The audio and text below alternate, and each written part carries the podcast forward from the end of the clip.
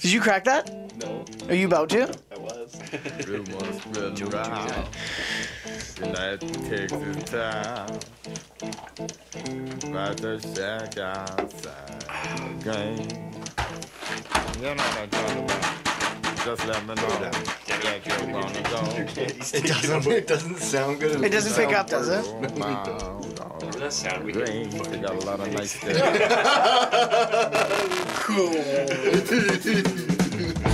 I'm racist.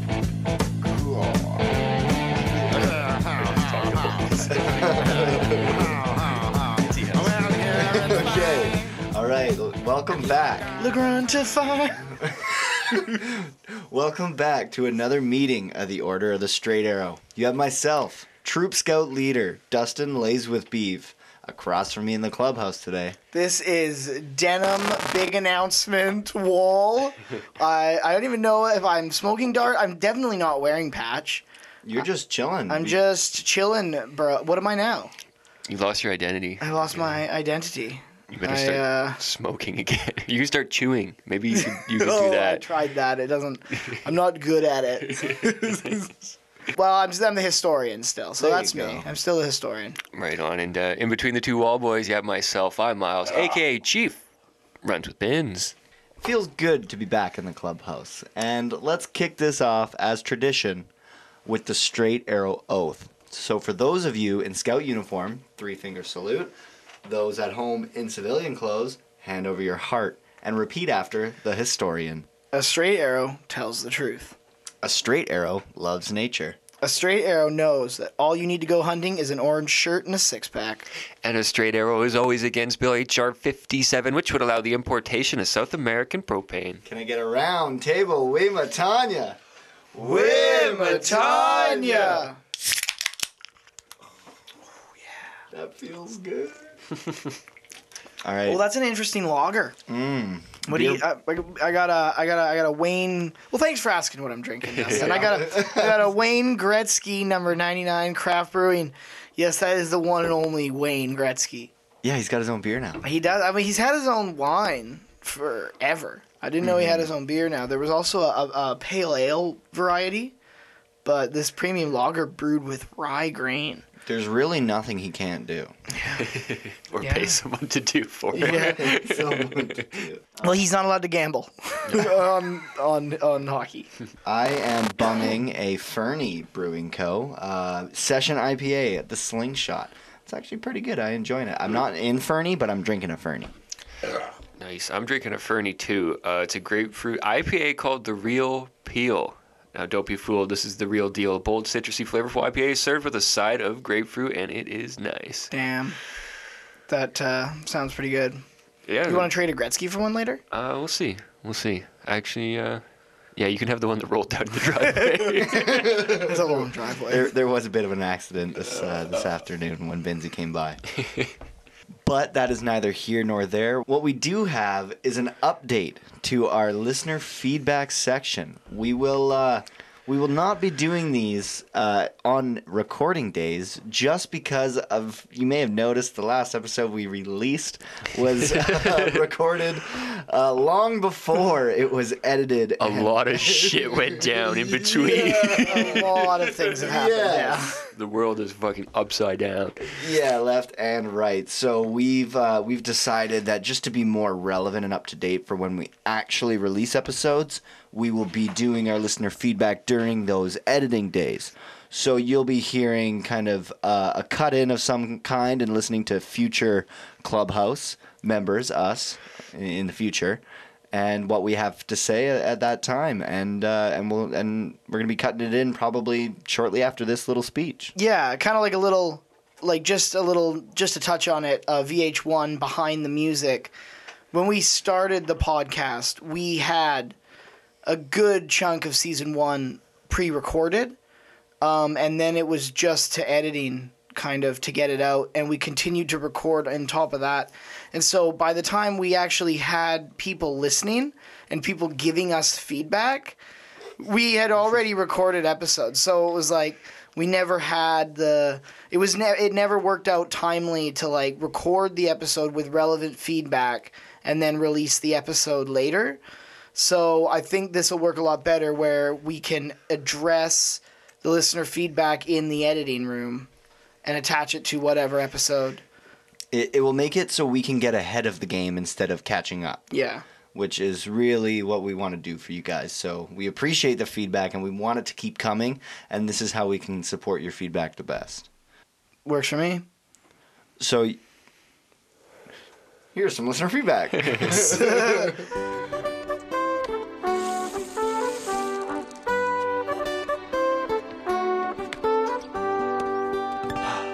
Thank you, Past Dustin, for that fantastic segue into this listener feedback segment. We've got uh, quite the extensive list today just because we've had a lot of feedback and not a lot of places to return the favor. So I'd like to start by uh, thanking Colt Keller, who, uh, you know, first of all, has reached out to us multiple times. And most recently, after the Peggy Pageant Fever episode, he sang some karaoke of Taking Care of Business. And uh, although it was a drunken rendition, it was beautiful. so wa- thank you for that. It looked like it looked like uh, yeah, you're keeping yourself pretty pretty entertained. yeah, it, it was pretty good. And uh, also, we're going to get you that shirt. So uh, thank you for letting us know about that. Yeah, thank you for supporting the, the beer fund there. Much appreciated. Much appreciated. I got uh, a nice compliment. I just want to say thanks to to Ray Ambrose at RR Ambrose on Instagram. Uh, he just uh, he just complimented my research on the Six Flags Mall. I want to say thanks. It's always nice to get recognized, isn't it? That's for sure. And uh, we had another friend of ours, uh, Carrie Correa. She left us a glowing review like uh, quite a while ago. Um, I think it was like the first really nice review we got. Um, she's on Instagram at, at Okifa Latifa, and uh, she was inquiring about Boxing Day, and we totally just gapped that we didn't uh, describe Boxing Day. Yeah, Um, to our American listeners. Yeah, so for people who are uninformed on Boxing Day, it's the day after Christmas. It's a holiday that originated in the United Kingdom and celebrated in countries that previously formed the British Empire, like the United Kingdom, Canada, Australia, New Zealand, Trinidad, and Tobago, Amongst others, I imagine. amongst others. Yeah, a lot of a lot of countries. Uh, do celebrate the holiday. Uh, one common theme I found between all the countries is sports. It's usually a really big day for sports. Like in Canada, it's when our World Junior Hockey Championship starts. Uh, there's lots of rugby and soccer in the UK. Italy also has soccer. Uh, Australia, New Zealand, South Africa. Big cricket day in uh, oh, of course. for boxing. There's also a, a major horse racing event that takes place in Surrey, England, on that day. And uh, in some African Commonwealth countries, there actually is professional boxing matches that go on on well, Oh, I, Boxing was, Day. I was gonna ask because what Solid. I remember my like my family have always had a big party on Boxing Day, and I remember Ah, well, our family. yes our family. I was looking at mine. our family, yeah, and I just remember like when I was old enough to realize that that there wa- it wasn't about boxing matches; it was about boxing up your Christmas decorations. It's very, very misleading, and it also is like, like renownedly known as a, a shopping holiday, uh, similar to the states Black Friday, but we have seemed to. Um, it was right around the time when the the Canadian and the U.S. dollar were basically a par, where Canada really started to adopt Black Friday, and that is now a more dominant shopping holiday than Boxing Day is now. But you still get some good deals on Boxing Day. I feel like it was Boxing Day was sweet when I was a kid because like you get Christmas money, and then the next day you, can go, fucking spend it. blow it, yeah. On the thing they didn't get you. Yeah, and like Or the thing they forgot. the batteries. um, or games for whatever system I got. That's correct. Um, But Totally. yeah, the uh, th- the but now as now I'm older, like it is nice to have Black Friday where you can get some Christmas shopping done. Yeah. And save money. Like I like that I came of age the same time. that kind of came. like it into just came place, around to yeah. help me out. Yeah, that's. Uh, thank you for that. Uh, you know, description of Boxing Day. I hope you guys understand. I just wanted to thank uh, Acid Raindrops on Instagram uh, because he uh, pointed out about my research on the pork pie that it is also Heisenberg from Breaking Bad that also wears a pork pie hat, and that is very correct. I'm surprised I didn't mention it because I do love that show. Yeah. Thanks, Connor. and we're a bit late on this. Uh, sorry, but we just want to give a big round table we Matanya to the wheelman at Aiden Ross Marler. He's our friend who just graduated from high school. Fuck yeah, he did. That calls for a big old fashioned round table.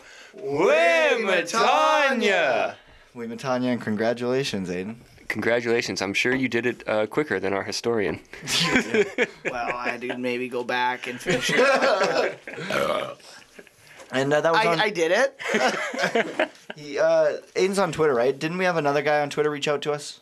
Oh yes, the real Pete Zandy. Uh, of course. he correct well i don't know if it was a correction it was more of an explanation although um uh, this one i didn't understand either it didn't it, it- he he he attempted to clear up bill's army rank uh, he explained sergeant is the fourth basic rank an enlisted soldier can earn enlisted personnel have different rank paths than officers which start at second lieutenant and go up through general there's probably a lot more nuance to those titles and he said he went on to explain that you'd think I'd know more about having both parents in the army, but it's but it's boring, so I never asked. Preach it. I Fair. like Andy. He's he's a funny guy. Fair yeah, I enough. don't like sor- fourth basic rank. I don't know what that means. Is, Probably is there one like above third and one below five. w- how? But like, when does it go from not basic to like uncommon? Tune in next time we do research. Yes. All right. Um, at which point, where does Army Barber fall under? Is that And- and enlisted again, or I- officer? I think it's gonna have to fall upon us to answer these questions. Yeah. I think we're gonna do it. That's true. Well, we had another good friend of ours reach out to us on Instagram, and that's Christopher M at Chris M. He didn't necessarily have any uh, feedback, just some kind words, and definitely pumped us with a little inspiration to help us get back on the trolley. Dude, a lawyer listens to us. Like, what the hell? It might come in handy at some point. That Hope is he right. specializes in copyrights and fucking. Yeah. So, uh, Yeah, we got Kansas on our ass. so uh, Not the state, the band. the band. Yeah. So uh, thank you to everybody. I know there's more that reached out, and uh, w- we can only get through so much. This has already taken a long time, but with everything going on in the world, it feels wrong to not address it. But I, I know us, we're in no place to actually address it. We we're kind of the farthest thing from. we know our listeners come from all walks of life, all corners of the globes, all races, all religions, and we just want everyone to know the clubhouse is all inclusive. Uh, we do not discriminate against anyone. I like to live by the motto of Bill and Ted, and that is uh, everybody be excellent to each other. And just yeah, just so everyone knows we're you know we're thinking about all all y'all, everybody out there. You always have your uh, your buddies to the north. Yeah, we're we're always here for you. So like uh, like Denham and Bill and Ted and Binzi say. Be excellent to each other.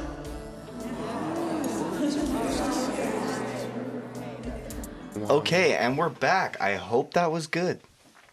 That could have been It was better. it was great. It, It'll it's a go- work in progress. I, I think I think from from from now on it'll it'll get only get better from here. Up. It can only go up from here. Uh, Up, Smash Mouth, you're an all star. No. Okay, so where are we? We're at the episode info. So thank you for everybody who reached out uh, in our listener feedback section. And we're going to send it over to the historian to give us some insight on this episode. This is episode 8 from season 3, uh, entitled Good Hill Hunting. Originally aired December 1st, 1998. This is the 43rd episode of King of the Hill overall. Um, it is written by Joe Stillman, and this is his final episode after co producing many of the previous episodes. He wrote four, including Square Peg, Keeping Up with Our Joneses, Peggy's Headache, and of course, Good Hill Hunting before King of the Hill, he was involved in Beavis and Butthead for a, for many years. uh, pr- and ultimately went on to write and produce a beloved fairy tale about an ogre named Shrek. Oh, that's why you've been pounding Smash Mouth down my throat. Needless to say, he is he's done the quite well connection. for himself. Yeah, way to go, Stillman. and this one's directed by Clay Hall. And his final work as a King of the Hill director, Clay's director credits include, of course, our namesake, The Order of the Straight Arrow, The Arrowhead, Company Man, Traffic Jam, and Good Hill Hunting. So, are you saying that this is both of their final episodes that they worked on? Yeah, Clay Hall went on to direct a bunch of Disney animated movies, uh, Tinkerbell and Lost Treasure, and the Cars spin off movie Planes, um, which he also wrote the story for. Cars 4. No, no, it would be it would it would have been like Cars two and a half. Oh, okay. I uh, I've been getting into the whole Cars verse um, Yeah, I, I recall that about you. movies that I haven't seen, and uh, Planes uh, actually uh, I was impressed with Yeah. it when I when I watched it. Um, Do you remember the name of the main character? Dane Cook. No, the in. Oh, it's Dusty nice. Duster Dusty, isn't it? That's my name. Because he's a duster. he's a dusty plane. Like yeah, like a crop, crop duster. Yeah. Um, but it's a it's a it was a good movie. I, I was quite I was like I better than I expected something with Dane Cook's name in it to be. but yes, that is this is two heavy hitters are leaving the staff of King of the Hill after this. It's an end of an era, I guess, eh? Uh, yeah, Clay Hall is a big big name in King of the Do you Hill. do you think there's like more people that maybe we didn't notice that leave at this point too? Like, do you think There there's a has big been other shift? ones, but not this is the first of like people I would really consider core? like I mean, and even then, Joe Stillman. I I mean, he did co-produce. Um, clearly, he worked with uh, on da- Beavis and Butthead and everything. So, Mm-hmm. but I mean, Clay Hall was pretty instrumental in in especially early. Well, I mean, it is. I mean, it, of course, sad to see them go. It's not like I don't trust any of the other writers. There's loads of good, good directors and producers that, and writers that come onto this show. So, I mean, it's not like we have a shortage, but it is sad to see them go. Yes, well, we Matanya. They went on to bigger, better things. Yeah, Tinkerbell's next adventure. Uh, Lost Treasure, asshole. we Matanya. Matanya.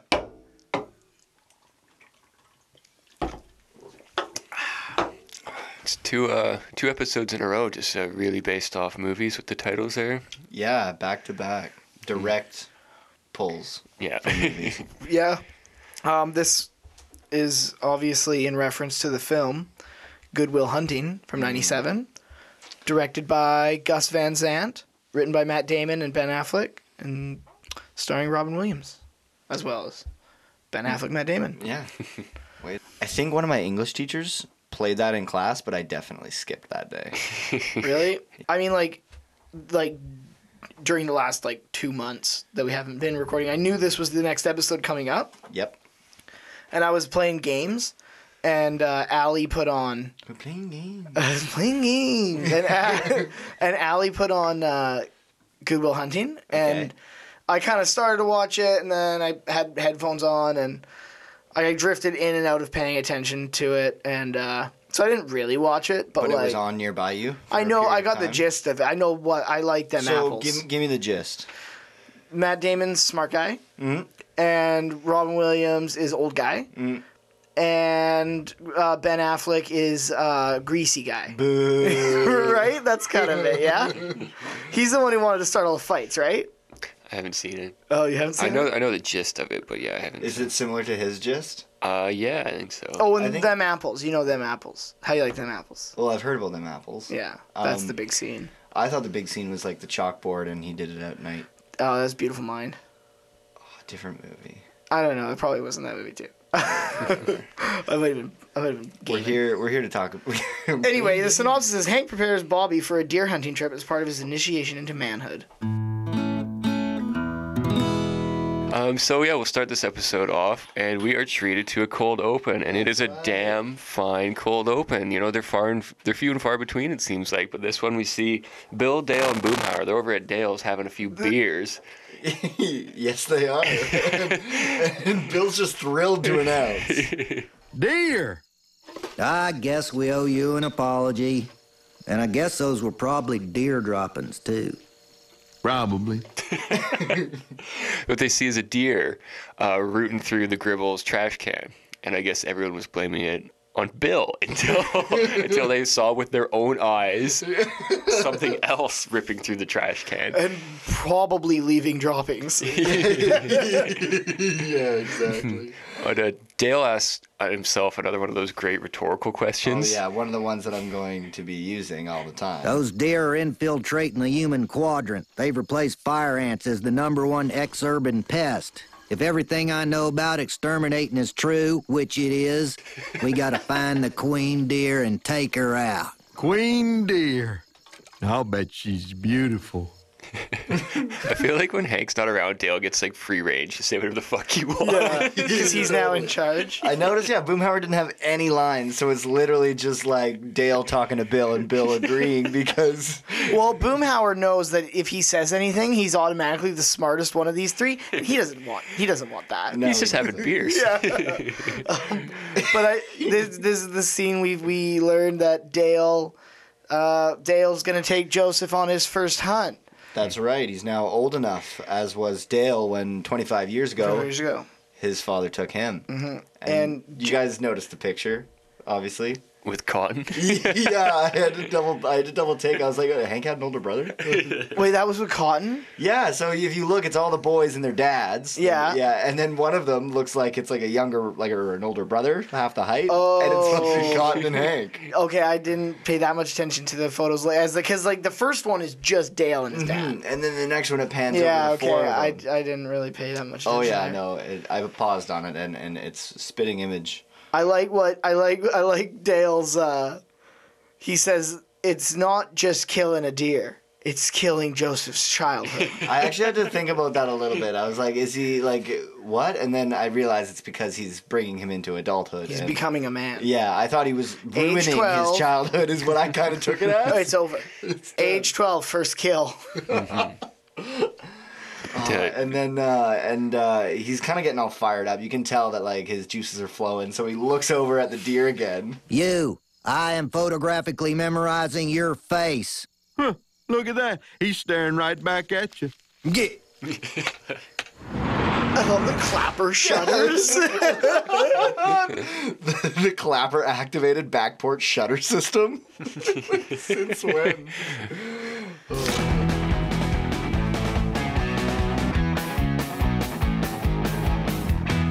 And that was like the first cold open that at least we've experienced in over two months.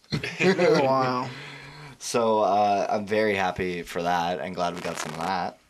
And then in the next scene, we see them in the driveway, and Dale's going through all of his gear for the uh, the hunt, and he's basically giving everything away. I believe he's giving uh, Hank a laser pointer and Bobby a scope of some kind. I think I that's think it was the a Russians. Russian. Russians. Yeah, yeah. so- and uh, and and this is when uh, when Hank just can't believe that another one of his hobbies is getting overcomplicated. Just like fishing with all the different kind of baits, we got uh, we got Dale with all these different tactical gear, and he he says the famous line of that he remembers when hunting was just all you needed was an orange hat and a six pack, Orange shirt. whatever. they wear orange hats. yeah, they you, do wear orange you hats. definitely did need to carry around a bottle of deer wee wee with you. Oh, you mean super premium estrus? That's the good stuff. That stays with Dale. All these ridiculous. Uh, Well, Hank would know about him if he was a hunter. yeah. I think he starts just tearing them apart, saying he goes to church more than he yeah, yeah. Times have changed, Hank. But you know all this if you were a hunter. For the love of God, man, you go to church more than you go hunting. You should be ashamed. For the I'm love not of God. ashamed. You go to you go to church, right? You got it. It's I mean, classic. I think he lift, lifts the uh, the Brill Cream uh, slogan too. Just a little dab will do you for his Yeah, deed. exactly. I was ha- I was hoping we could maybe backtrack and talk about that a little bit because I don't know if you guys know what estrus is. No idea. So it's basically the urine of a doe that's in heat. So it's to attract bucks from multiple distances and like uh, I did a little bit of reading on how to do it and most guys they like have a, a string that they attached or some length of cord and they put some sort of sponge at the end and soak it and then when they're walking it like drags a trail of basically pee, that bucks will start to sniff and scent. So if you ever see like a buck with his head down and he's doing a lot of sniffing, he's just smelling for that pee pee, that wee wee. Interesting. Eh, Very interesting. And he's getting shot. Apparently, it's very successful. I remember I was reading like a, a how to, and it was obviously written by like a company that sells it, and one of their brand names for their estrus was Screamin' Heat. oh no. Yeah, so uh, I thought that was pretty funny, but uh, I guess I guess it's actually like pretty common, and, and so he's actually doing the right thing. He's using the most effective thing. It's probably more necessary than the night vision goggles. He's probably going. He definitely. I think Dale's definitely going hunting more than he goes to church. Oh, yeah, they won't let him back in there. there is this one line that Hank has uh, just after Dale gives him the chirp about church, and it reminded me of one time that Denham and I were. I think we were at s- some sort of like you know, like in Texas, where there's a lot of these like ghost towns that are tr- tourist attractions. I think it was something like that, and there was basically these guys dressed up in like Western gear. Oh, okay. Yeah, no, I know exactly what you're talking about. And then, so I'll play this line. And that was that was definitely Knott's Berry Farm. okay. Well, whatever. Let, let's just listen to this. And I'm glad there's people out there thinning the herd, but if I want to get sloppy drunk and shoot off guns with a bunch of guys, I'll go to my dad's Oscar party. Okay, we got to unpack that a little bit. but uh, the first part about thinning out the herd, I always laugh my fucking ass off whenever I hear that term. Well, mainly because like South Park. Well, yeah. Yeah, first, and then there was this time that okay, we were at Knott's Berry Farm, I guess, and well, yeah, how did it go?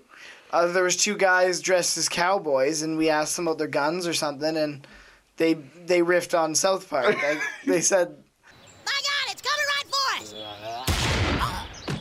Looks like about a 46 gauge, Dad. That was it. They said it's coming for us, and then the other guy piped up. He's like, "Oh no, now we got to say we're thinning out the herd." oh God. Anyways, so uh, I'm happy that they peppered that in. That was good. And, And- and then I guess the second thing that we need to talk about is Well- his dad's Oscar parties. yeah, I mean, like, first of all, I don't know if Oscar means the same thing to Cotton Hill. I, w- I thought it was just an excuse. Like, you know, like they're not actually watching. No, No. well, they're shooting guns off, so they gotta be watching to some degree. I'm getting sloppy drunk. This, however, this Oscars, the last Oscar party that mi- that Would have been in March. Cotton would have had was March twenty third, nineteen ninety eight, and this is the uh, Oscars where um, Titanic won Best Picture, but also nominated was a film called Goodwill Hunting, Is that why they went shooting guns, probably? maybe, and that was when they, because that was also when they, uh, sorry, when they won for Best Screenplay and and Robin Williams won for Best Supporting Actor. That's pretty, I mean, that's pretty interesting that there's a reference and that's the name of the title. I, They probably had some sort of conscious. Well, it was a very.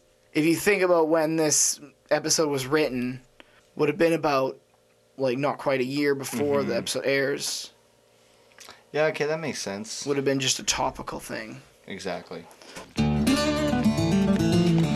I like uh, Dale's line right before we leave this scene though, about uh, wanting to get out in the wilderness away from the government where your paper money Oh. is useless. where man can let down his guard and share his biggest fears. Dale, you with your guard down is my biggest fear. My biggest fear is that little pointy. Well, I'll save it for the trip.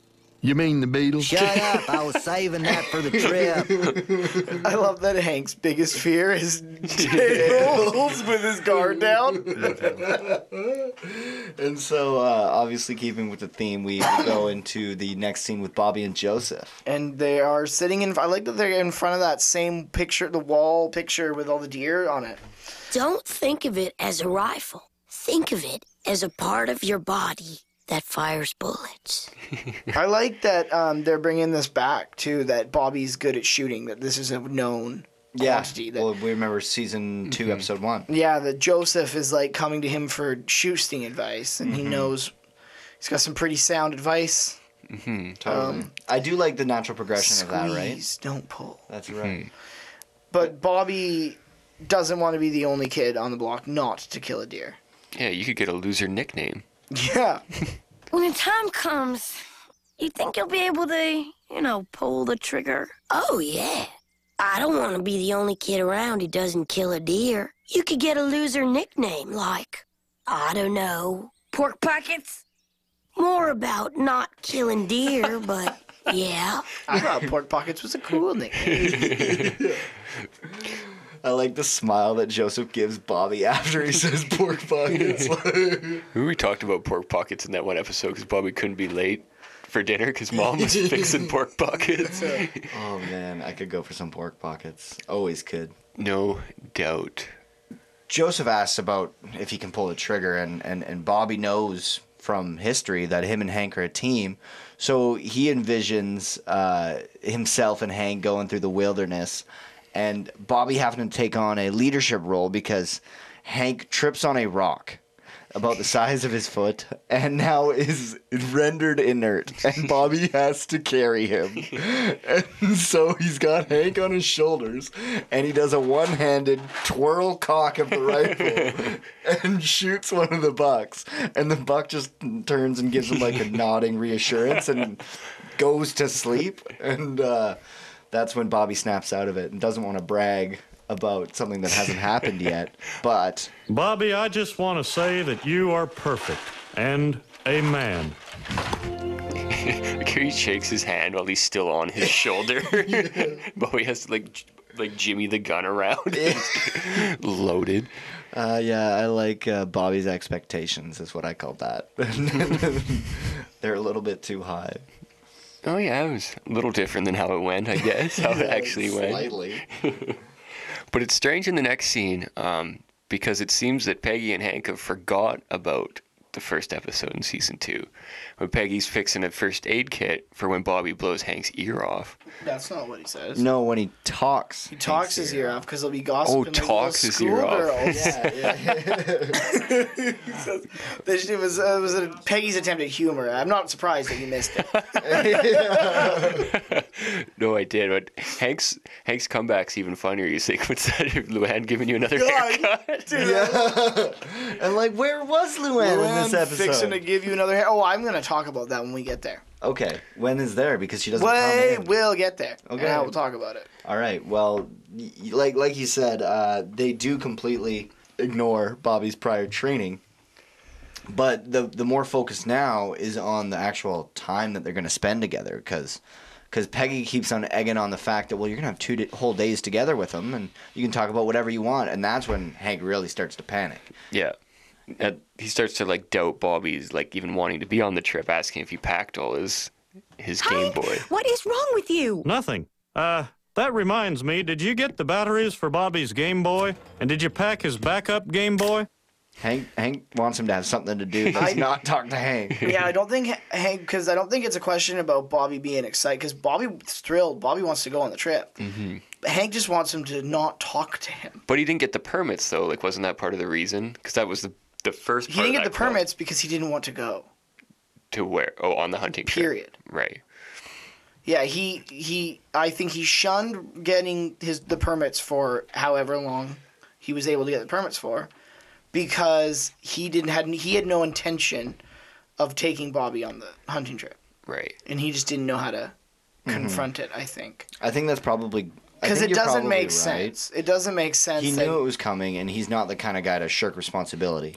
well, if he was even even partly thrilled about going, he would have gotten the He would have been one of the 400. yeah two of the 400 yeah. and uh, and peggy kind of sees through that and recognizes that first and and before hank would ever admit it Hank, you're scared of being alone with him. I am not. You are scared of your own son. Maybe I am. So what? I don't get him sometimes. The things that come out of his mouth, and he's almost a teenager, so it's just going to get worse. And I don't know what we're going to talk about for two days, and hell yes, I'm scared. i mean have you ever been on a trip with your dad just you and your dad Yeah. Oh yeah, lots. for two days Lots, yeah. I mean, I you know I work with our dad, yeah. so we go know. away. i know For but not weeks, all of lots. our not all of our listeners know Okay, yeah. um, do you guys talk the whole time Uh, I have I got Game Boy. I got backup Game Boy just in case. yeah No, yeah, I talk a lot. I talk to him lots. I I do have headphones a lot, but like you know, you just rock one ear in, and but that doesn't really want to talk about a whole lot. He doesn't. He's got a lot. He's got like shit to say, but he's not Chatty Cathy. He's definitely not a chatty Cathy.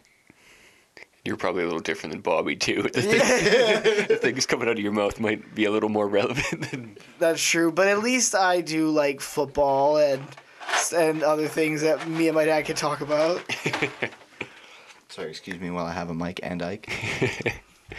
Um, I think at the end of this scene, as Peggy starts to lay out the milestones for a boy, starting at age 12, first hunt, age 16, learns to drive, age 18, finally turns 18. Finally.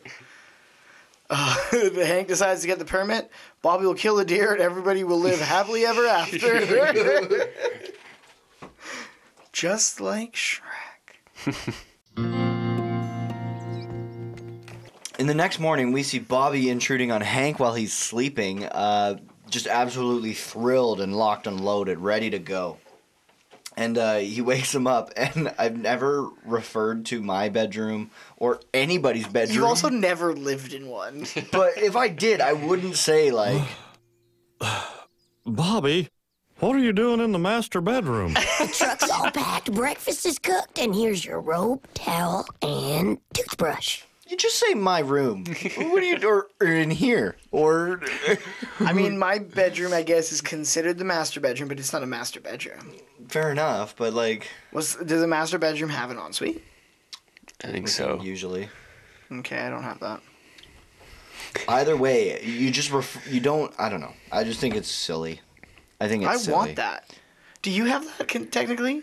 I have like a cheater master. You kind of do have like a cheater one, but I it got a works pretty cheater. You just good. kick a hole and You know, I got- There's just two doors. Yeah, there's two doors to the okay. bathroom. It's actually annoying as fuck. It is when you're having a party. It is the worst. yeah, I'd worst. imagine. You're always coming in the wrong door, and somebody else is coming in on you. it doesn't- yeah, it never works. that's classic. Denim, get out of my bedroom. It's the worst when I accidentally lock both doors and pass out in the bedroom. Oh, No. I've done that. Um, but uh, now that Hank's out and ready to go, we see him at the sink, and he is, uh, you know, s- singing a little ditty as he's getting ready to shave. I'm a traveling man, made a lot of stops all over the world, and in every port I own the heart of at least one lovely girl. hello, son. I've a pretty senorita waiting for me down in old Mexico. This is a jam. It's such a good song. I put it in my phone. Like Yeah. the second I heard it, I was like, oh, I want to hear this again. I did a little like I because I've been. I've, it's funny. I've been over my quarantine months. I've been. I've become quite fond of watching uh, Dick Clark. Um, like Okay. He- do you know you know who Dick Clark was? So he did like a show called American Bandstand and this other Oh, this, this- other one. That's the roof, not American bandstand. so anyway, just like it was basically like a VJ from back in the 50s and 60s. Cool.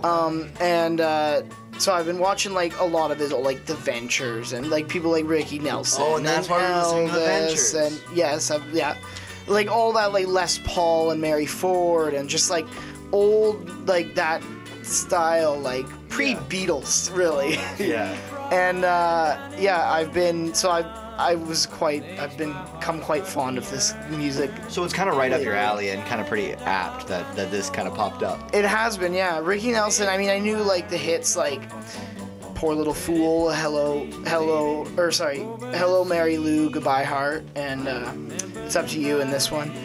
But he was, yeah, Ricky Nelson. Uh, once he turned 21, he uh, changed his name to Rick Nelson. I saw he dropped the Y. Yeah, he dropped the line. Um, and his his Any man would do. His, his album was called It's Rick. No, it's not. Oh, Yeah, it is. it's called It's Rick Nelson. Yeah, it's Rick. A lot of thought went into that. And uh, Holy shit. oh, you should see some of his other album names are like Rick. Ricky sings the hits. Ricky sings some more hits. It's the third person. Ricky's got the hits. but he did have the hits. He was a 50s teen sensation. Num- yeah, all those singles num- went to number one that I listed earlier. And, uh, and he starred alongside John Wayne in the 1959 film Rio Bravo. Wow. Yeah. Big, think- I big think- deal. We talk, I talked about that movie previously. We have, yes. Do you know John Wayne's real name was Muriel? Take that back. um, after Beanie- Beatlemania, interest for Ricky Nelson faded, and he gave up the pop sensation sound and went all in on country music. He uh, pioneered a unique brand of country rock called that I guess was called later California sound. I had never heard about this, but apparently it influenced like Linda Ronstadt and the Eagles influential, although he only reached the top 40 again in 1973 with the semi hit Garden Party. Oh, you we listened to that. We did, and I actually really like it. It's kind of like sounds like it's like Dylan inspired, and it's kind of. It's weird. It's good. I like. I'm actually kind of. I was really it digging. did feel like I was going on a trip to a garden party. it's sa- like the only song that could have come on after it was Patio Lanterns. Yeah. um, it's going but- in the same playlist as 80 tracks of Patio Lanterns. Unfortunately, Rick Nelson died on New Year's Eve 1985 in a plane crash in DeKalb, Texas. Mechanical failure flying between Guntersville, Alabama I think I just stepped in some gunter. and Dallas, Texas. The plane was his own and had many known mechanical issues. Um, only the two pl- pla- uh, only the two pilots managed to survive the wreck. He was 45 years old. That's really sad. Did they crash backwards into whatever they hit? I don't know, maybe the pilots are Well, fine. the, it sounded like it. They had, they knew it had mechanical. they knew it had mechanical issues. So I, if I was the pilot, I would have worn a p- parachute the whole time. See you later, Rick.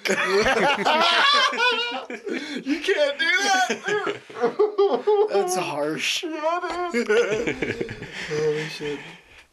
Oh man, what do you think that fire smelled like? Probably metal.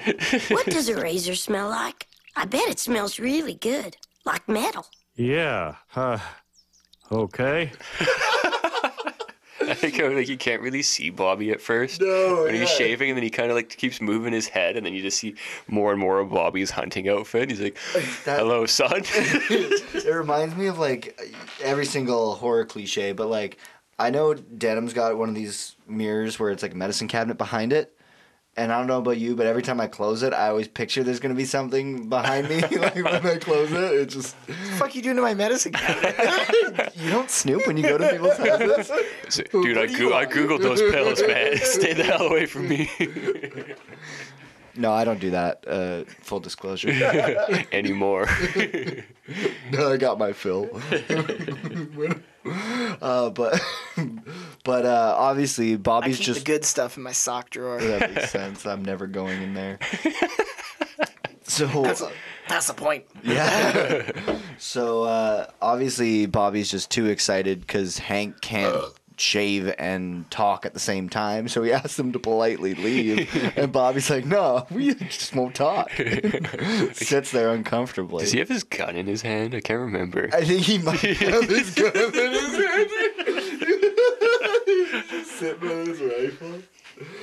I hope he does. I wonder what he made for breakfast. Probably bacon and eggs, I bet. Pancakes. Just a bowl of that sugary cereal. that he- well, where, where, Oatmeal? Mr. Mrs. Butterworth is syrup, right? Pa- pancakes. Or Yeah, waffles, so it probably. must have been Maybe or Eggo- waffles. Eggos probably. Eggos is more accurate. He's not making pancakes. He's eating Eggos. I had crumpets the other day. Yeah, I remember it was a pretty big deal when they came fantastic. into the house, and I, Well, do you know that it's like it, you got like it's just like you make them with yeast, so they like take hours to make. wow. It's kind of an unfortunate breakfast item. it's like more of a brunch thing, really. Well, yeah, because you're not gonna get up early enough to eat that. Well, I might Or not, make But that. Allie might. Yeah. or you might get up late enough. to Somebody enjoy it. accidentally sets the alarm. Fair enough. Somebody accidentally leaves Jamie Oliver's crumpet recipe out. He's on her pillow. got some good recipes, guys. He's got some Hey, good ones. not bad, not bad. And so uh, the the shaving continues, and then we cut to the next scene with uh, I believe it's Bill outside telling the story of his first buck. Just how he mutilates it. Your boy's first buck. I remember my first buck. Took me six shots to bring him down. Three more to finish him off. There was no usable meat left, but what a thrill. and then and then Nancy walks up with Joseph and asks how long Dale's gonna go- be gone for, and Dale refers to himself as the Big D. oh my god! Sorry, babe. You'll have to do without the big D for at least two nights. Did you? It's gonna say be- before Redcord shows up, you see that Bill and Boomhar are both having beers. It's like 8 a.m. or we don't whatever. Like the birds are still chirping. you can Yes, hear that's like it's right. morning time. It, well, yeah, because like usually I just yeah, but they're going camping and they aren't driving. They're not going anywhere. Oh, they're not. They were- They just hung out. they don't have Oh. any sons or daughters. Bill and Boomhauer didn't go. so He's right. They're just getting drunk. they're just drunk in the And you know what? alley. This is funny because this is a complaint I was gonna have for later that I will not make now. Was that I was like, I want to see when they're all camping together. Like, like I wanted to see without because obviously Hank because he said like go on ahead and we'll meet you and like there was like three cars that went. And they, they're, it seems like they all went on separate trips. Yeah, I wanted to think like they went like the same general area, but like split Dispersed, up when yeah. they got Bill and Boomhauer did we have leave. to listen to John Redcorn after a very brief snippet of a song that we ne- needs no introduction or explanation. Or do, are we going to give it one? Joan Jett, hit me with your favorite shot. That's right. No, it's Pat Benatar. That's right. Patrick Benatar. yeah. Patricia. Hit me with your best shot, recorded by Pat Benatar and written by a Canadian Eddie Schwartz. Released in 1980 on her Crimes of Passion album, Hit Me With Your Best Shot reached number 9 on the Billboard Hot 100. Her first. Top 10, Top 10. yeah. Uh, do you know how that he wrote that song?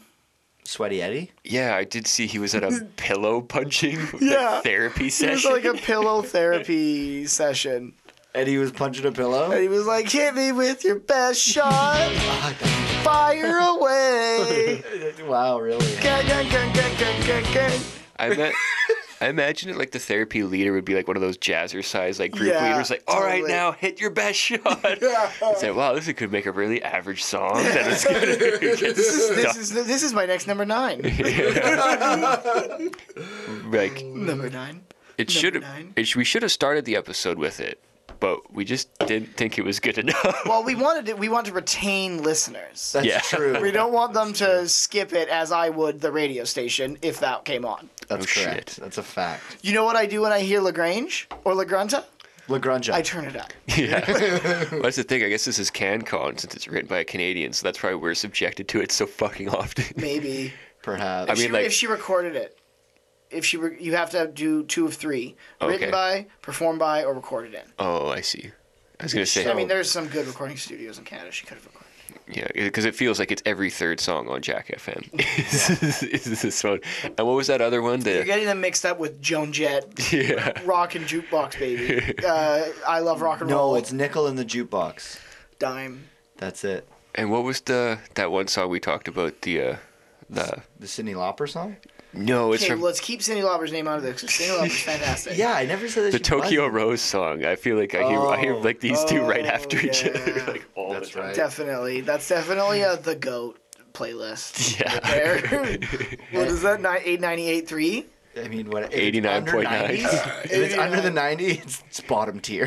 It's it's an island station. yeah. So, anyways, uh, we get to uh, see actually a pretty pretty cool dynamic scene here between John Redcorn Joseph, while you know Dale and Nancy watch, and it's basically like the outcome, at least in my uh, convoluted opinion, of nature versus nurture, and I'll tell you why, because like.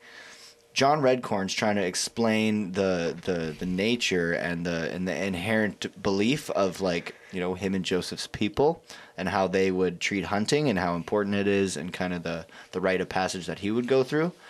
And naturally, you'd think Joseph would like you know uh, uh, follow and, and and kind of understand that side, but growing up with Dale and like what Dale has taught him how to act, he he he just kind of comes back with. Uh, the least grateful fucking response. Yeah, after. The first hunting trip is a sacred occasion. The deer you kill will be your relative. You must show your respect for him and all the deer people. First by giving thanks, then by using every part of his body. No prob. We're taking old Mr. Buck right to the rendering plant for sausagification. This hunting knife was given to me by my father, and to him by his father. Now, I pass it along to you. A used knife. Um, cool. Thanks. But also think about it.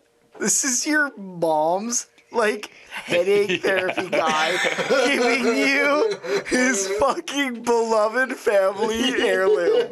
Like, uh, thanks, a used knife. Like, w- you weirdo. Like, Everybody just stands around like it's normal. I mean, em- it's it is crazy because like there is some discussion later if if, if Joseph knows, you know, because like and even at this point there's discussion of whether or not Joseph knows. But Mm-hmm. this scene makes me think that Joseph doesn't does know not in know, this scene. and that kind of makes sense. And I, I, I kind of skipped over it just because I wanted to get into that. But do you guys remember what Dale asked John Redcorn if he's coming to return? Oh yeah, He his- said, "Did you come to return my tea bag?" Oh yeah, that's not an item that you should ever expect in return. I would think Redcorn doesn't even give him the time of day. He's like, no. no. But yeah, you're right what you're saying, right? Like, 'cause that scene reminded me from the Order of the Strato episode when he's talking about the sacred spirit of Wimitania, and Dale's like, oh, hell, we'll take a sacred one. like, just does not care or respect. yeah. If we're just gonna keep going, I think that the teabag thing was in reference to how petty Dale is when realistically, like, he's stealing something from him that he cannot get back, and he's like being petty about getting a teabag when in reality, like, it's his not his son Oh. No, and I- his wife. I know, I get it, but that's the choice. That's the wo- that's the one he uses. well, that's just how yeah, that's, That's how petty Dale. Hmm. it is. Yeah. So We see uh, Peggy comes out uh, to send off her boys on their trip, and she gives Bobby uh, a hug for the last time as her little boy, and she whispers into his ear that she filled his rifle bag with fruit pies, fruit pies. and that his rifle is actually in his sleeping bag, which is awesome. I like have had the flavor of fruit pies. Is just it's it's it's unquenchable. I like want more, but the bl- border is closed. That's right. And is clo- is going to be closed for foreseeable future. and and there will be no fruit pies crossing this threshold for s- quite some time. I'm kind of upset about it. Um, I uh, thought about going to a baseball game. Mm. Like, I was, I, can't. Allie and I were literally going to buy tickets the morning before they canceled, like, the season. Mm. And you know No. what? You know you may not be able to get fruit pies, but what you can get. Let's go, let's go, let's go. Just a second. There's one last errand I need to run. What do you need? Mike and Ike's got you covered. we picked up some Mike and Ike's. Hey, we had to go to two stores to find them. Now, Mike and Ike's are delicious. And for those of you who don't know, Mike and Ike's are fruit flavored candies introduced in 1942 by the Just Born Company. The origin of the Jason Bourne? no different, different Born. No, Justin Bourne. the origin of the candy's name is unknown, and there's like a lot of theories about it. You know, in the candy uh, community about uh, about what it could be. I'm part of that community. Mhm. I'm open And- to hearing some theories. I've got a couple of them. Um, the the first one is that they think the name got lifted from an old comic books or uh, sorry a comic strip that was in newspapers. It was called Mike and Ike, and in brackets they look alike, which started before Mike and Ike's were a thing in 1907. So it is plausible, and it was a quite popular and widely distributed comic. But another so they thing, owe some money. They owe some ro- royalties. no, it actually uh, they ended the strip before before Mike and Ike started, so there was there was no sort of uh, did you endorsement. They're from Bethlehem, yeah. PA. That's Pennsylvania. Yeah, they make a few uh, a few candies there, and they make peeps there too. Oh, those are just fucking disgusting. You don't like peeps? Dude, does anybody? It's like eating a ball of sugar. It's like a f- this is the same, and this tastes good. yeah. Um, was there anything? Yeah, I'll let you finish. It's Okay. still owned by the Just Born Inc. Yeah, it's a family uh, family run company. Um, there's another theory that the, the name derived from the Matina brothers, who were a trio of very small entertainers. What were their Uh, names? The Matina brothers. no, what were their first names? Uh, I'll get to that. there were two of them were twins, and their nicknames were Mike and Ike's. They're actually from somewhere I can't remember the country. Like they were born in like Eastern Europe, so they had like kind of strange names. So like to be in the entertainment business, they were like, no, we're gonna give you some American names so people can like relate to Were you. they in Pennsylvania? No, they were in Pennsylvania. Um, so they were Mike and Ike were the two twins, and all three Matina brothers played Munchkins, um, in The Wizard of Oz. Oh, I was gonna say it's a sick card game. Yo. and uh, Mike and Ike were described as problem drinkers.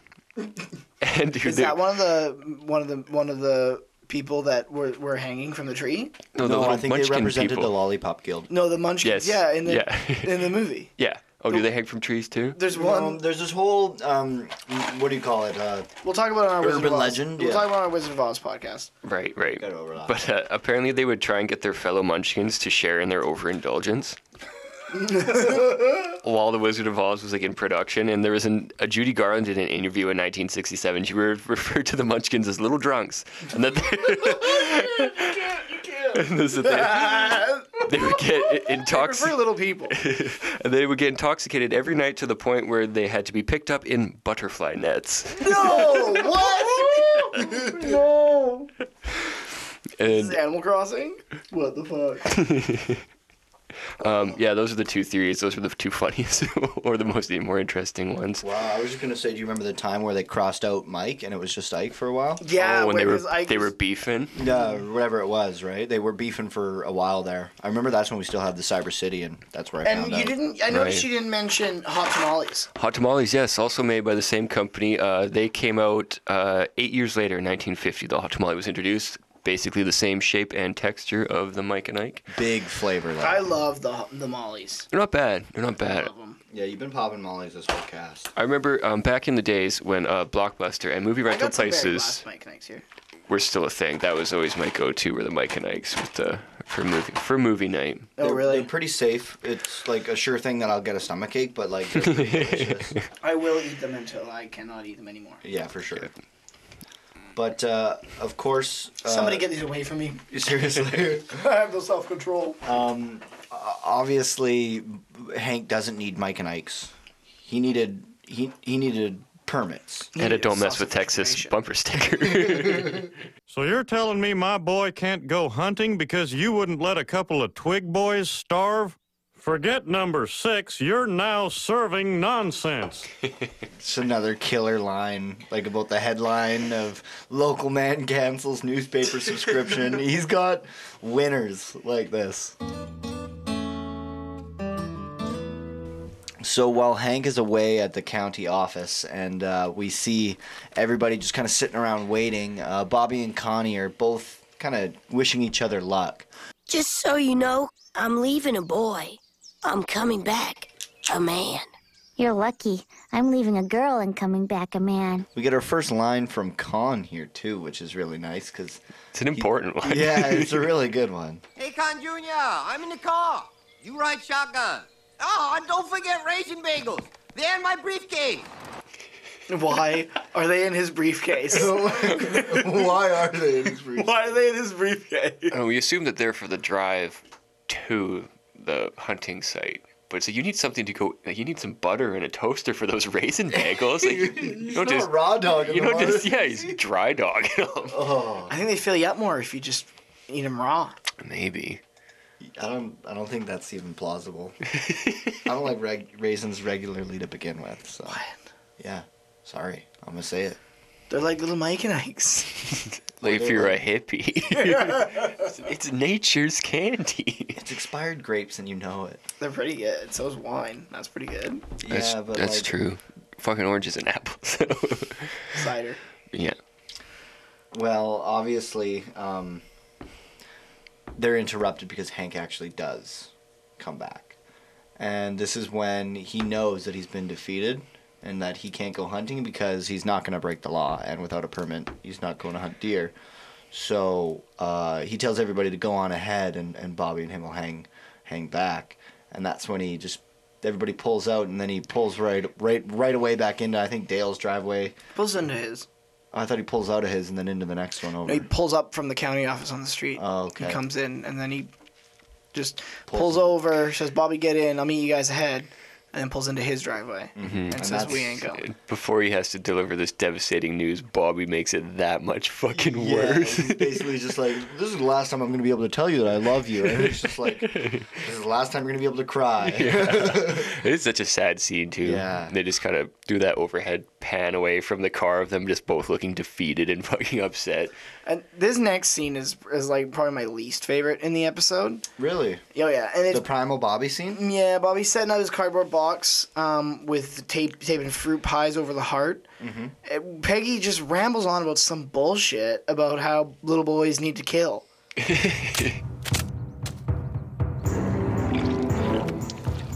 Like those war drums. Yeah, Bobby's just tearing the fruit pie heart out of a deer, smearing it all over his face. Yeah, basically like Kato or Kano from Mortal Kombat. and just like yeah, and Peggy says that she's locking the bedroom door, and Hank better be in by ten. well, yeah, they don't call them m- m- modest and quiet little boy hormones. They're raging hormones. Yeah. That's what she's on about. Yeah, she's on about a bunch of bullshit. I and uh, and and uh, it's it's just it's just to de- it's just designed to tear Hank down. Pretty much. Like she just believes this that I don't know that I guess he's it's- not that he's not letting his son take out his his uh, murderous rage. Yeah, I guess so. Yeah, it did seem a little bit over the top. Bobby's like non-hunting reaction. it's like he's not Yeah. really like that violent or aggressive as a child, like of a child. And all of a sudden, he's just a fucking bloodthirsty maniac. It is really weird. I mean, I guess because like Hank is so afraid of shooting that Hank doesn't want to bring Bobby Yeah, but you'd hunting, think- but it's you'd think because that'd be touched on, right? Because he, he It's does- not- yeah, it is, he- it's- it seems like he likes hunting because he's got advice to give when they actually do go, and and he finds sport and passion in it. Like I think it he is likes weird. Like there are like there are missing beats. I feel like, especially I actually watched the episode. I when I first started this episode, I watched it to about the part when um like the part before this when everybody when when Bill's talking about going hunting and Hank's like clear that he doesn't want to go with Bobby. I was kind of like I had to restart the episode to make sure I didn't miss like a good reason, like maybe a flashback because I might I'm, I'm am I the only one here who's a little surprised at the lack of cotton in this episode? I Yeah. feel like there was an opportunity when they were talking about the the the dads Yeah. like 25 years ago. Like what if Hank was like, "Oh, this like it was a horrible trip with his dad and like Do you think that they didn't want to copy too much of the Art of the Straight Arrow formula? but that's the opposite formula." I mean, they they flashback of a trip that he went with his dad. And, But it was good. Fair enough, but I mean, still. Hank enjoyed that. I'm just, but I just mean like, if- if based, I would say I would I would I would understand a lot more of Hank's like. I mean, I do understand the the the nerves he may have about not knowing how to fill the time. Yeah, but I mean, he is a pretty awkward guy. any other opportunity to take Bobby on like a fishing trip for five hours, like he's happy to do. yeah, that's a like good any point. like It's not like when Bobby was originally into shooting, he was loving it. Mhm. Like whenever Bobby shows like the slightest interest of something that Hank likes, you're right. There really isn't a full reason for him not to It's it's like- go on this trip. it makes sense, but at the same time, it's just not. I don't buy it, and I, and I, I don't buy it more after Peggy starts talking about this. Yeah, I don't. I think that is kind of filler, right? It's not exactly. I think like I, think the whole like let's just make Hank feel real bad about because Bobby needs to kill something. Mhm. It just kind of bugs me as a motivation in the story. Fair enough. I get Hmm. that. Yeah, and it, I forgot to put it on the board, but we also get that quick uh, scene of uh, Dale and Joseph testing out their Soviet. Uh, love oh, damn inferior Soviet surplus merchandise never does what it's supposed to. Or maybe it's doing exactly what it's supposed to do. Maybe it just bounced a signal off a satellite to an attack sub in the Gulf of Mexico whose mission is to read our brainwaves. That's my boy. I was about to say precisely the same thing, except the sub's in Lake Superior. So yeah, there's a definite reason why Joseph has no respect for uh, Yeah, John oh, yeah. Redcorn's. It's, uh, it's very obvious his upbringing. yeah, he's just brainwashed to make the most bizarre and absurd fucking conspiracy theories. They're testing out the walkies like a foot away from each other. it's not They the got way to they got some pretty sweet nicknames though. Yeah. Red Dog What? Red dog. that's what it is. Or no, I think it's Red Dog Three and Red Dog Four. Or And something. Mike and Ike one and two. yeah. Mike and Ike orange. Mhm. And, uh, after we see the Gribble boys out enjoying their uh, their beautiful hunting trip, very sad scene of Bobby laying face down on the carpet with his hands at his side. TV's not even on. Yeah, I know he's just so depressed. And Peggy's trying to get him to come kill a spider for him. Yeah, because she wants to satisfy that that murderous hunger. I like he says no, and you just hear from the other room. and you just hear Bobby sigh. Oh, jeez. and we, um, after that scene, we see Hank and Peggy in there in bed, and Hank's actually sleeping, like quite peacefully. Oh yeah, he- Peggy's got the had the headlamp on. Her itty bitty headlight, yeah. Hank, wake up. I just want to tell you that I'm learning more about how you destroyed Bobby's life. I searched through my old social studies files and look what I found. In a tribe in Papua New Guinea, a boy who misses out on a rite of passage, in their case, killing a missionary, remains a boy forever. He will never become a man. Her social studies files. Grade two. Grade seven is grade seven graded papers. I like how Hank's like, you only got a C, too. This is a report by a seventh grader, and it only got a C. I have backup. Look at this fourth grade word find about the Huron Indians' rites of passage. I thought he said second. No, it's the seventh grade, and then I guess the, the rites of passage. The grade three four. wor- the three words. Yeah, it was grade four, but the three words that they have circled are manhood, madness, and killing.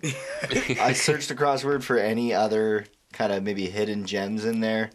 There's nothing Hmm. over. I think they intentionally made it that everything else was wrong. I damn. tried to find like a three letter or anything.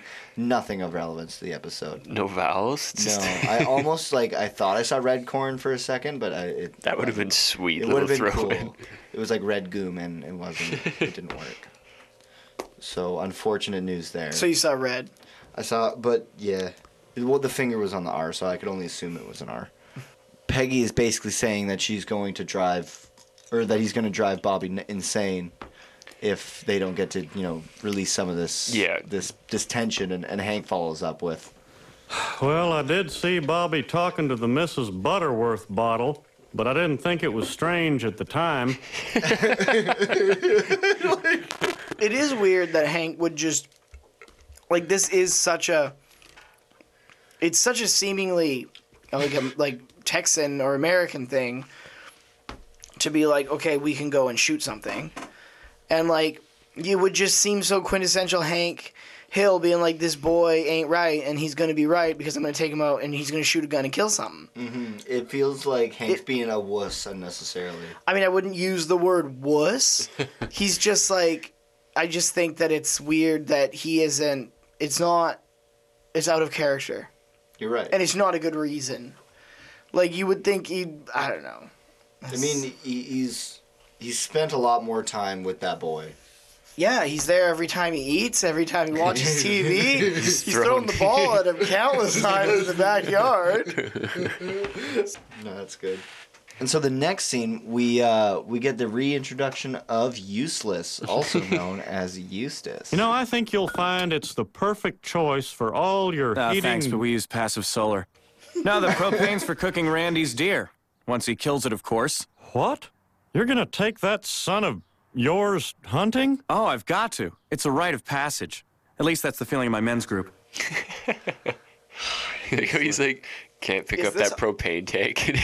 He's like, can you help me load it to my SUV? Is this is this our man's group? Uh, probably. the, Yeah, I the, think- the closest I think thing. 100% it is. Mm-hmm. So boys, when was the first time you killed anything? Uh, I'm talking about bigger than a bigger than a dog. Hopefully, you didn't kill no dogs. I didn't kill no dogs. I didn't I, kill haven't no killed dog. anything bigger than a dog. neither have I. Me neither. And Amen. let's- I'll- I'll, drink to that, brother. Hank's uh, listening to Eustace and his uh, description of where they're going, which is known as La Granta, Mm-hmm. which is a resort and inn that they also offer hunting trips. Inn and Suites. Inn and Suites, that's right. It's like fully stocked ranges, corn feeders. yeah they- Cushion shooting stands. and après hunt wine tasting. that's shooting. in a- That's shooting fish in a barrel. They got that too. yeah, What's the après? That just means like in the m- after. After, right? yeah, I guess Uh, wait, you it couldn't do could it be before. before. it's not before. you don't drink wine. you give somebody a gun and a child. But uh, yeah, they got they got everything. You're right. And uh, so Hank really just kind of perks up when he hears the permits because now he's able to actually give Bobby the hunt that he or a hunt. Mm-hmm. We'll leave it at that. And uh, and this may be the answer to his prayers. So now that Bobby can't be going to kill anything, he's just gonna live his life as if he's always a boy and ride his bike around the neighborhood. He runs into some little cowboy dressed little kid in a big wheel, and then he goes and plays with him. Plays ride drives bikes with him. You want to ride bikes with me? Okay.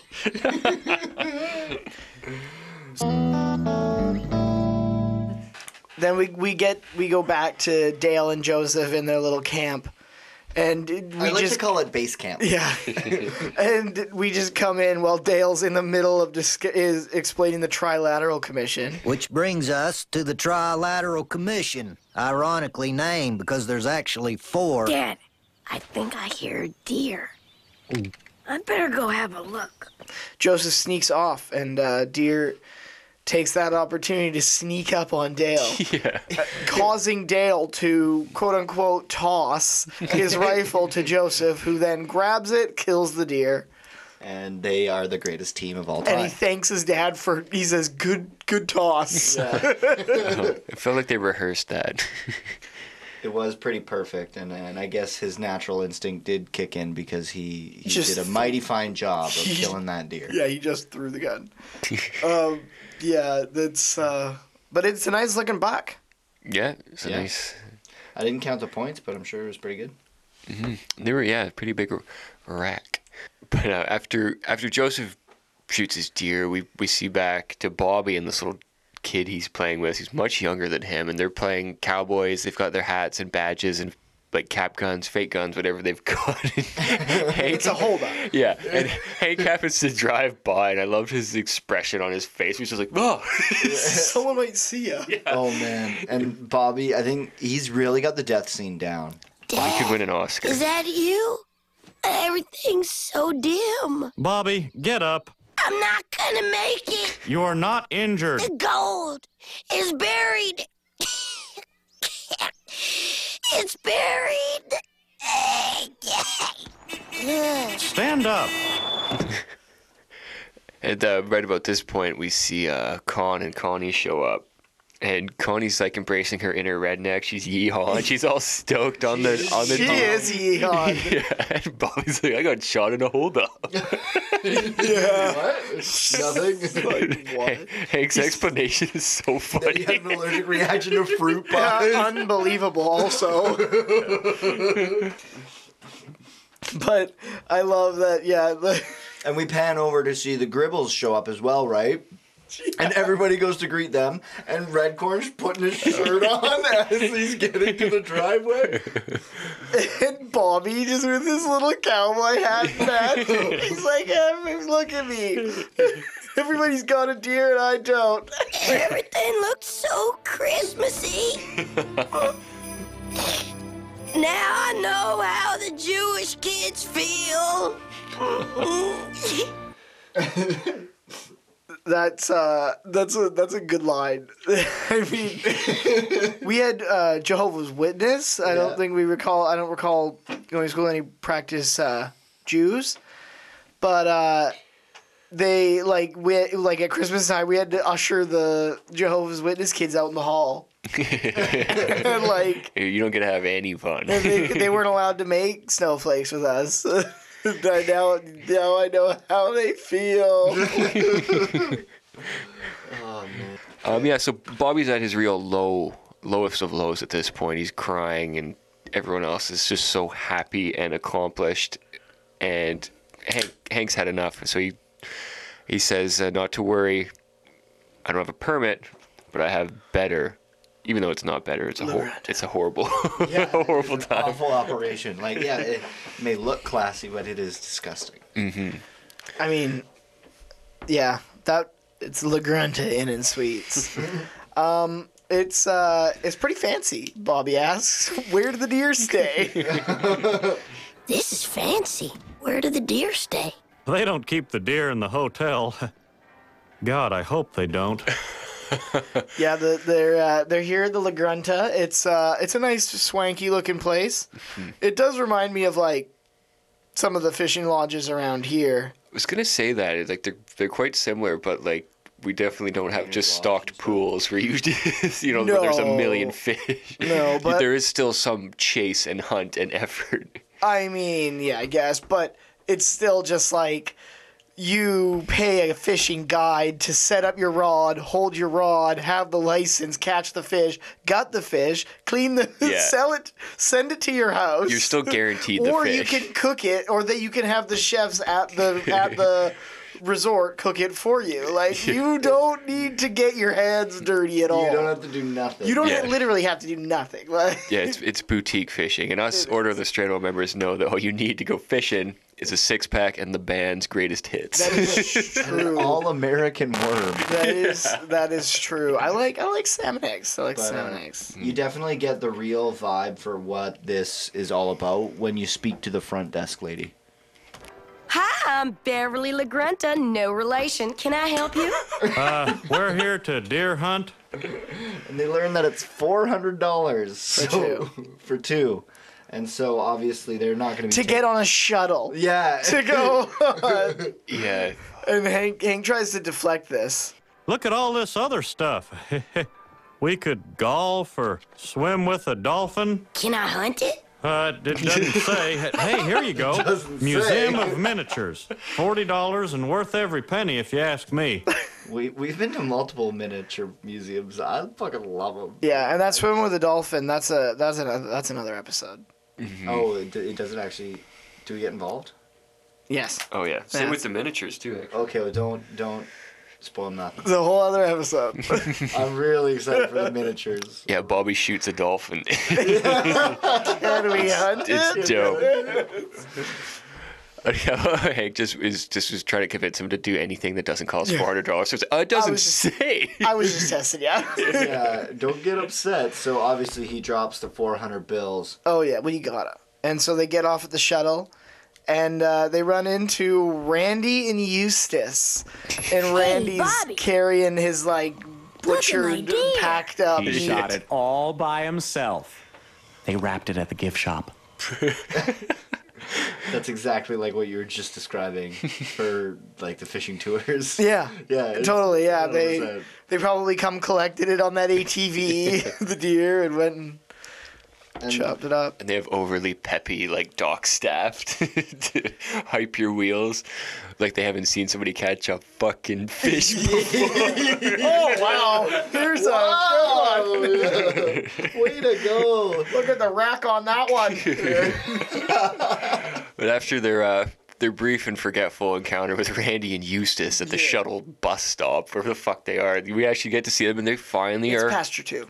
right, and they're they're finally hunting, and like there's a couple seconds like before that dude on the ATV shows up, where it's like, okay, this is the episode. Like okay, this is nice. Like, This is what yeah, they that's wanted. Hank's giving him some advice about dare. uh, the uh, deers here the and there. rhythmic pattern of the Human foot. There you go. That's like that's what I was expecting from scene one. I guess Yeah. So we get about 10 seconds of that before uh, Mr. ATV shows up and he's like, there's a stand in pasture two with your name on it. He's like, it's Hill, right? so I guess it was just booked or whatever, Yeah. like part of their their uh, their sign up fee.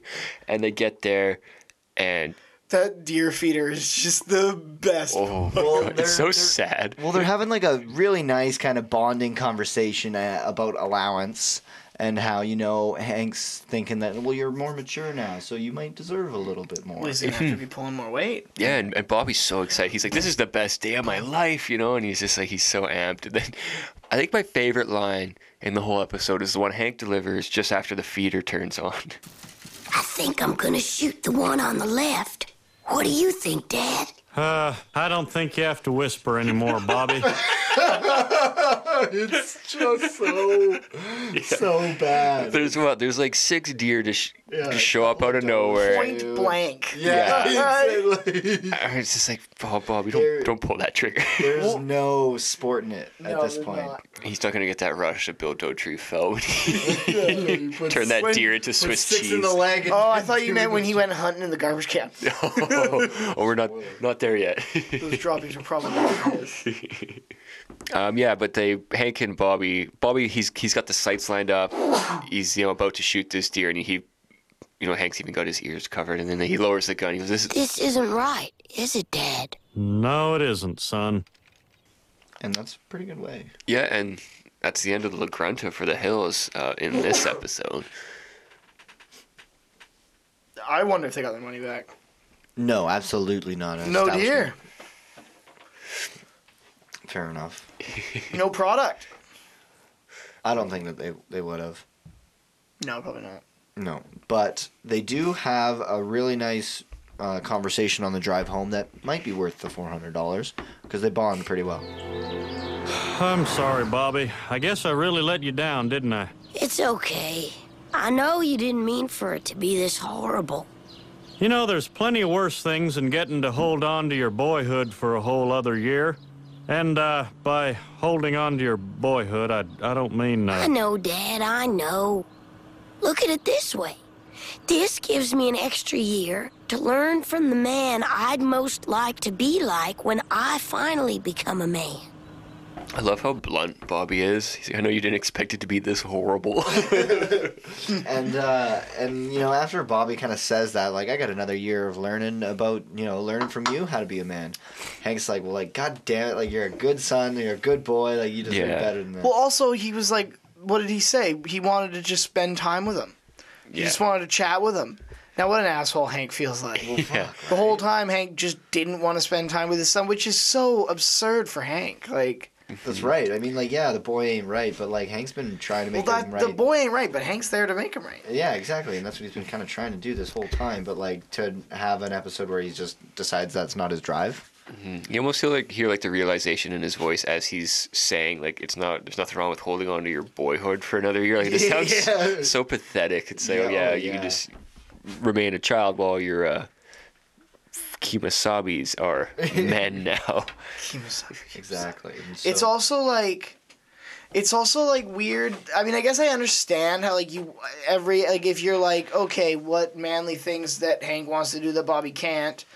Like if you're just like talking about them like in a writer's room, I guess, you know, it can be kind of boring if it's like okay, well, let's go fishing where Hank loves to fish and Bobby doesn't. Well, let's go hunting where Hank loves to hunt, Bobby doesn't. Yeah, it's like I guess you could run into a You kind of just get repetitive and a cycle. I just don't think this is a this is I don't think this is a hot take on the hunting.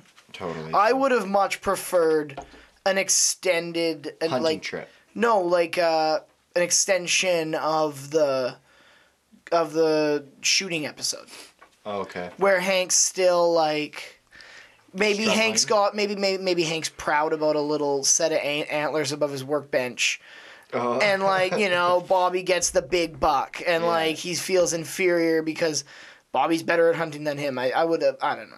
No, there, there's definitely other angles they can go with it, and you're kind of right though that the that we understand what what usually is behind it, and it's like you know Hank wants and Bobby can't deliver, but uh, I guess they do have to take other angles at it when they can, and Yeah. so I do like the the kind of resolution that Hank finds and is letting him skip a milestone. Mm-hmm. I think that's pretty huge. If I was I do think if I was 12, I would way rather drive my dad's truck than shoot a deer. I mean, I still haven't killed anything.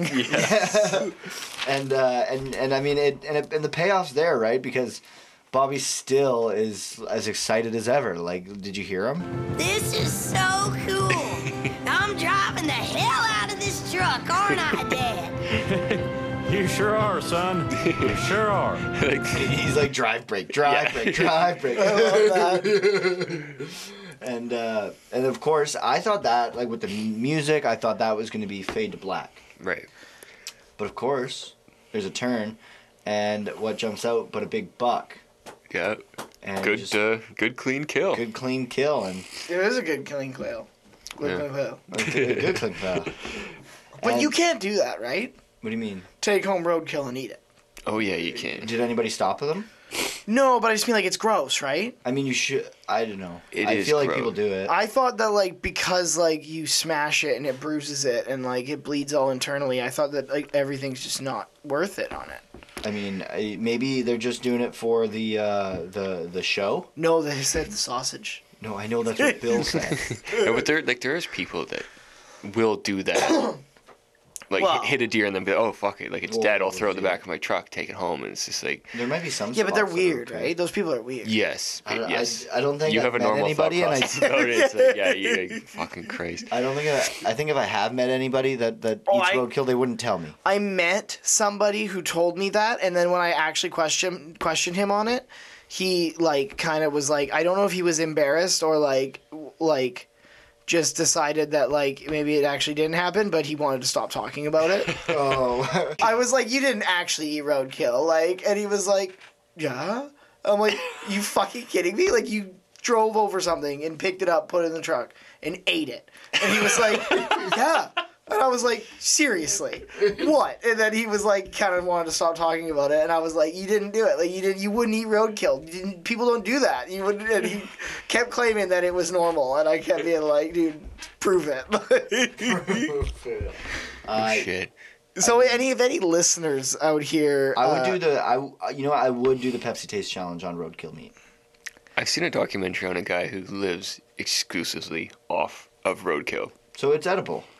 Yeah, like he like some stuff it'll be like completely like rigor mortis, like all stiff, and he'd be like, "Oh yeah, this one's been here a while," and he'll still just like throw it in his fucking. Ugh. He was in, uh, yeah, he was in the UK somewhere, in the UK. and he wasn't. uh he wasn't what I would consider normal by any fucking stretch of the imagination.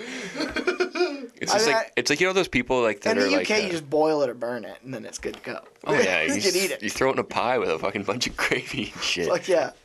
That's right. That's haggis right there. But it reminded me of like a really extreme version of those like people that are like this like the zero waste people that will like open up a dumpster and be like, look at all this lettuce, look at all these tomatoes, like we all Oh, can live off this yeah. dumpster. And this guy was pretty much like, look at all this meat that's on the side of the road for free. And it was I think like, I've seen that. Isn't that? No, I saw that in an episode of Portlandia, where where the people go dumpster diving. That was Yeah. Oh, it. It wasn't a documentary. Man, it was that's just. a, that's a show I gotta watch. more. Um, are we even done this episode? We're No, almost because done. Bobby puts the deer in the truck and takes it home, and Exactly. everyone congratulates him, including Luann. Oh, they're home. You should have seen it, Peggy. It came out of the woods and charged right at us. But Bobby took care of it, no problem. Didn't you, boy? I mean, man. Oh, my son, my big, strong, normal son. Nice going, Bobby. Would you look at the rack on that thing? Mm-hmm. There's your sausage parts right there. Nice going, Bobby. Way to go, Bobby. Yeah. I couldn't have done it without my dad. Yep. Yeah, there. It's great. But Luann is um, standing there with short hair. is she? She is. Wow. And if you go back, Normal hair in the last. Yeah, we did. She's If had normal hair for like a couple episodes. Put your hand up. Yeah. if we go back and look at the uh, episode, um, what are those things Production called? Production code. Production code. It's um, sorry. The production code is is it ends with like a four e or something, which I think means fourth episode. Yeah. um, This is the eighth. and this is the eighth aired. So it would mean that it was supposed to be, or it was canonically in season episode four. Wow. So it got bumped, obviously. So it got bumped, and that would have been Peggy's pregnant pause. That would have been pregnant pause.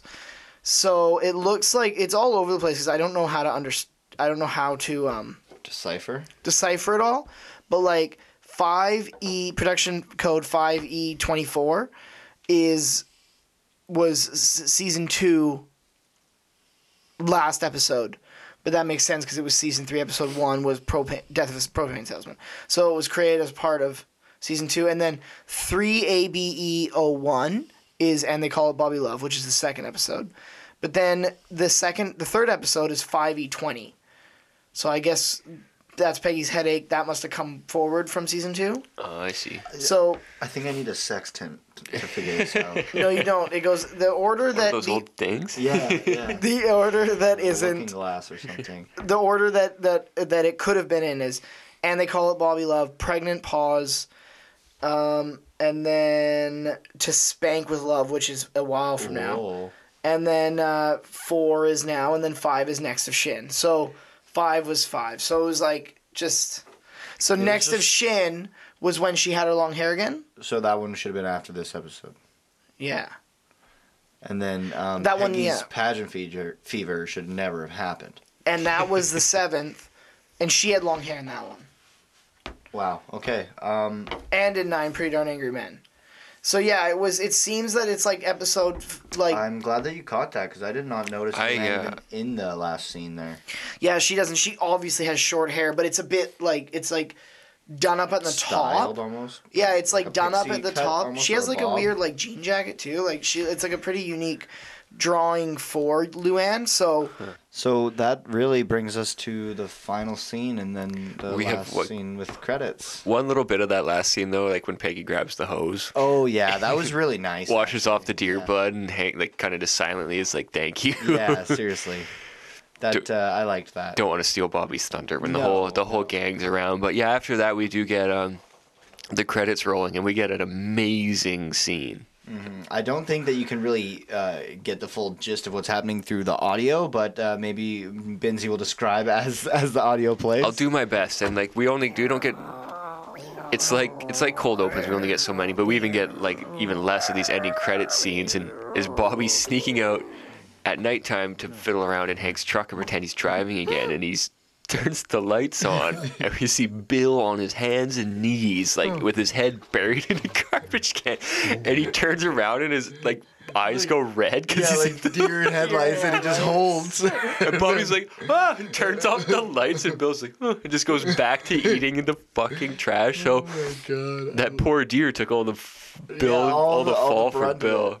Oh man, I uh, I really liked that kind of resolution. That made me laugh. Well, yeah, because like at the very beginning when when he's like, yeah, probably to the droppings, it's like oh, fucking who Where was they- it? how they had it set up to where there was like a couple seconds of black and like just proper the normal credits, and then it kind of went to it because you know, I, was- I just had forgot that scene existed. And I was like, oh yeah, that's the end of it. And then I was Yeah. just like, wait, what's Bobby doing? when the here? episode did end, I was kind of like, oh man, cold open. Hopefully there's a credits and credits scene, and it's like just like yeah, I was like, oh perfect, this is good. See, I, wa- I watched it. It wasn't until the second time I watched it because the first time, as soon as it ended, I backed it up. It does go to a black screen for a couple names, yeah. and like and I just backed it up. And then the second time I let it play through and I was like, wait, what? Like- so it was good.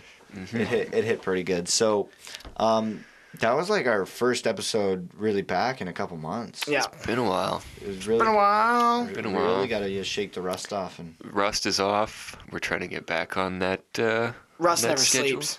rust never s- burn. That's is true. Burn. Um so So final thoughts. final thoughts on this episode. Who wants to go first? I can go first. Dustin can go first. Take it away. I, despite some, despite some flaws Just getting a that, snack. despite some flaws that the historian will point out in a minute here. Flaws. what? I really did enjoy this episode. It did feel like a return to um kind of not home but like the the touchy the, the feely episodes of Bobby and Hank and how like their their dynamic and the relationship and how Bobby does look up to Hank so much uh that's always just kind of heartwarming for me and so I liked seeing that and uh there was there was like good good all around humor in this episode as well. I liked, uh, I really liked Dale in this one. Dale was really good. It was kind of his time to shine because he is the president of the Ireland Gun Club or acting president at this time or whatever you want to call him. Only proud member. yeah so uh, i was just i was just happy to have the guys back and, and it felt really good there's a lot of kind of classic jokes like red corn pulling up with the tunes playing like just kind of That true never to gets form old. king yeah it never does and it's just true to form king of the hill stuff so i uh, i really liked this one it felt like a nice warm one to come back to um, so i'm gonna give this one about three packs of mike and ike's and at least two days without big d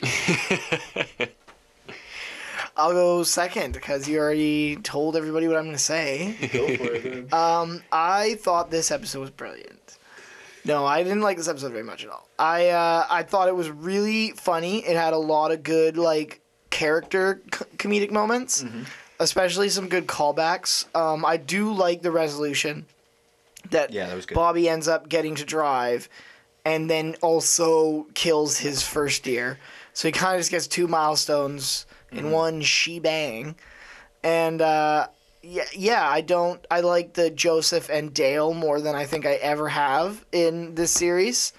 Um, I just, I mean, Bill's got some really good lines, but yeah, ultimately, I don't like Hank in this episode. I think it's, I think it's a bit of a, I think it's a bit annoying too. Like, maybe it's just I don't know what it is, mate. Like I don't want to say that it's just because it's about like going hunting that it kind of makes me a little like weird, but I just feel like it's not like the whole bit about Peggy being like a man has to go and kill something is weird. And like yeah this isn't the I, dark ages I just I think it's I think it's weird and it makes and it, I already don't I don't really like the reason that Hank doesn't want to go on this trip. Mm-hmm. So I kind of feel like everyone's motivation in this is a bit off-putting to me that I just I don't follow this episode where it's going. Gotcha. That makes that's that's valid valid reasoning. Yeah, and for me, like, it wasn't a perfect episode.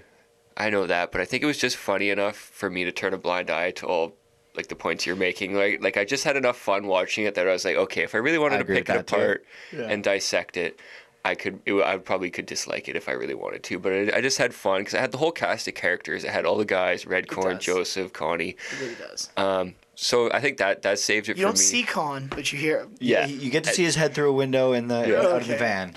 and and that was enough for me. I think I just I kind of just watched this episode uh, just as like a viewer, I guess. Like I was just like, or that's how I I take it. I was like, I just Uh, that's funny because I it's what was the last the very last episode, I think was like we had similar, like I had just enough fun in that one Mhm. that I was like willing to forgive everything else about it, and you were like meh. yeah. I that one it was wasn't You were as like it's fun. funny, but it's meh. Yeah, it, that one was just. I think this one's just more of an adventure. It's not a bunch of guys sitting around in a boardroom. You know what I mean? Like I, I like the, There's a the, lot- the there's setting and the scene. But it has two of your favorite celebrities. It ever. does. I know. like, it's so it strange. does. But uh, either way, they're both solid episodes. I Oh yeah, it's I'm- not a bad one. It's just No, I'm not, yeah. I didn't follow it. yeah. All right. All I right. think that's some pretty good explanations. Wait a fellas. second. Don't we have something else to talk about? Well, d- Uh, we have to say Wumatanya. No, we have to say our next episode. That's right, and I know a very special guest of ours is going to be back in the clubhouse for this one. He's been waiting. We haven't seen Otis. We'll keep you on edge. We'll keep you on edge so you can guess who it is. You can guess who it is. let's just say brush up on your trivia. Yes. And he also cherry picked this episode like six months ago. Yeah. I think before we started the podcast, he was like, I shot you that episode. yeah, and that episode is pretty, pretty dresses. And uh, I think it's going to be a hot one. I'm excited for Christmas it. episode. I'd never seen it. We're never- not waiting till Christmas to get this one.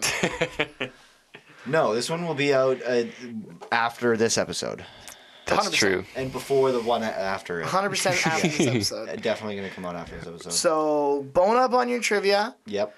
Uh, It won't be too long before the next one. That's right. So, uh, with that, I want to thank everybody for listening and sticking with us through a global pandemic. uh, and with that, we can send it off with a round table. Win, Latanya!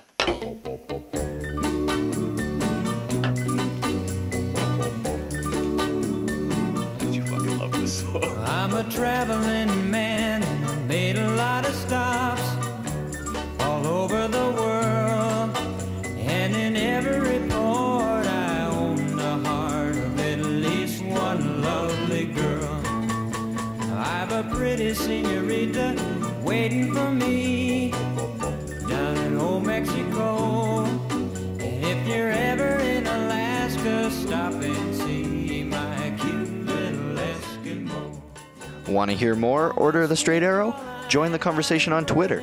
At Utsakothpod or follow us on Instagram. At Utsakothpod or look for us on Facebook at Order of the Straight Arrow, a King of the Hill podcast. Please share this podcast with your friends and feel free to contact us by email at utsakothpod at gmail.com.